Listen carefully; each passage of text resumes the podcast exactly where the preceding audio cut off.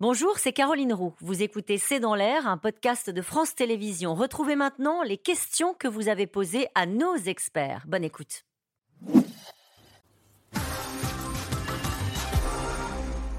Cette question d'Henri en Gironde. Le parti Renaissance a-t-il subi un cuisant revers aux élections sénatoriales?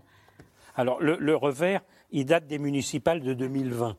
La vérité, c'est l'enregistrement et donc, ça, ça n'est pas une surprise, mais évidemment, euh, un parti présidentiel installé maintenant depuis six ans, incapable de peser au Sénat, incapable, qui aura au maximum, le groupe aura, gardera 20 sénateurs sur les 348. C'est un gros échec. Et la seule secrétaire d'État euh, qui se présentait en Nouvelle-Calédonie a été battue. Donc là, symboliquement, c'est c'est un revers. Sur 100 euros d'aide, l'État ne va-t-il pas récupérer 60 euros de taxes?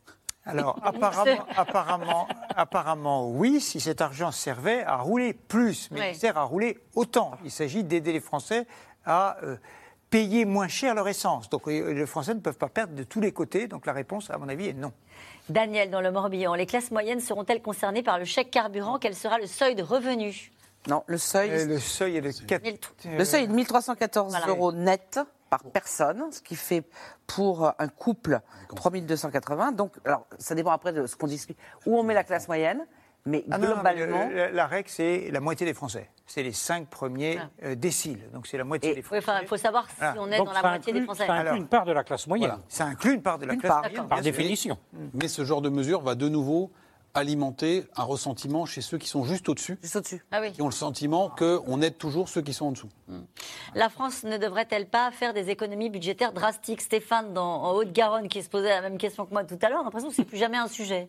Non, c'est vrai, c'est un puits sans fond, ce sont des chèques. Euh, on a l'impression que l'État, mais ça ne date pas de ce gouvernement-là, les ministres se réveillent le matin en se disant Tiens, euh, y a-t-il un milliard caché sous ma table Comment vais-je le dépenser? Je plaisante parce que les choses ne sont pas comme ça. Mais c'est vrai que quand on regarde le budget de l'État euh, qui va être présent, le projet de budget 2024 qui va être présenté mercredi, les dépenses de l'État, c'est à peu près 450 milliards d'euros. Là-dessus, on va emprunter 150 milliards, ce qui veut dire que sur 3 euros dépensés par l'État, vous en avez un qui n'existe pas encore, qui est celui du déficit de la dette. C'est beaucoup, vous savez. Oui, j'ai noté, 30%, du coup. C'est quand même considérable. Emmanuel Macron adore la bagnole, euh, mais uniquement la bagnole électrique Il faut bien qu'il dise ça. Enfin, de toute façon, il aime la bagnole, c'est très bien, comme beaucoup de Français, et il a intérêt à pousser les gens, toujours avec la quadrature du cercle, qui est il n'y a pas de voiture française pour l'instant, ou très peu, notamment des petites cylindresses et des grosses voitures dans lesquelles, et plus c'est gros, plus ça dépense de l'électricité. Et mo- moins, on n'est pas forcément sûr d'avoir une électricité à bas coût. Donc oui, il adore la bagnole électrique, mais à mon avis, je pense qu'il conduit pas beaucoup lui-même. Bon, allez, Alors, Michel, en Meurthe-et-Moselle. Il Euh, il y a quelques voitures électriques françaises quand même. hein. Oui, ou européennes, C'est l'entrée de gamme français. où il y a un trou dans la raquette. euh, Renault, entre la Zoé qui finit et la R5 qui vient dans un Et an, ben, c'est vrai qu'il y a un peu de. Bon. il y a un petit vin. Allez, Emmanuel Macron n'a pas parlé de l'augmentation des retraites. Est-ce un oubli? Euh, euh, je crois que la revalorisation, ce sera au 1er janvier, donc euh, c'est pas tout de suite que l'annonce sera faite. hein. Indexé sur l'inflation, comme le SMIC Oui. C'est ça.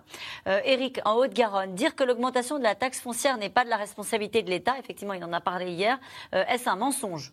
Ah, il y a une part, 7%, de l'augmentation de la taxe foncière qui est le fait de l'État.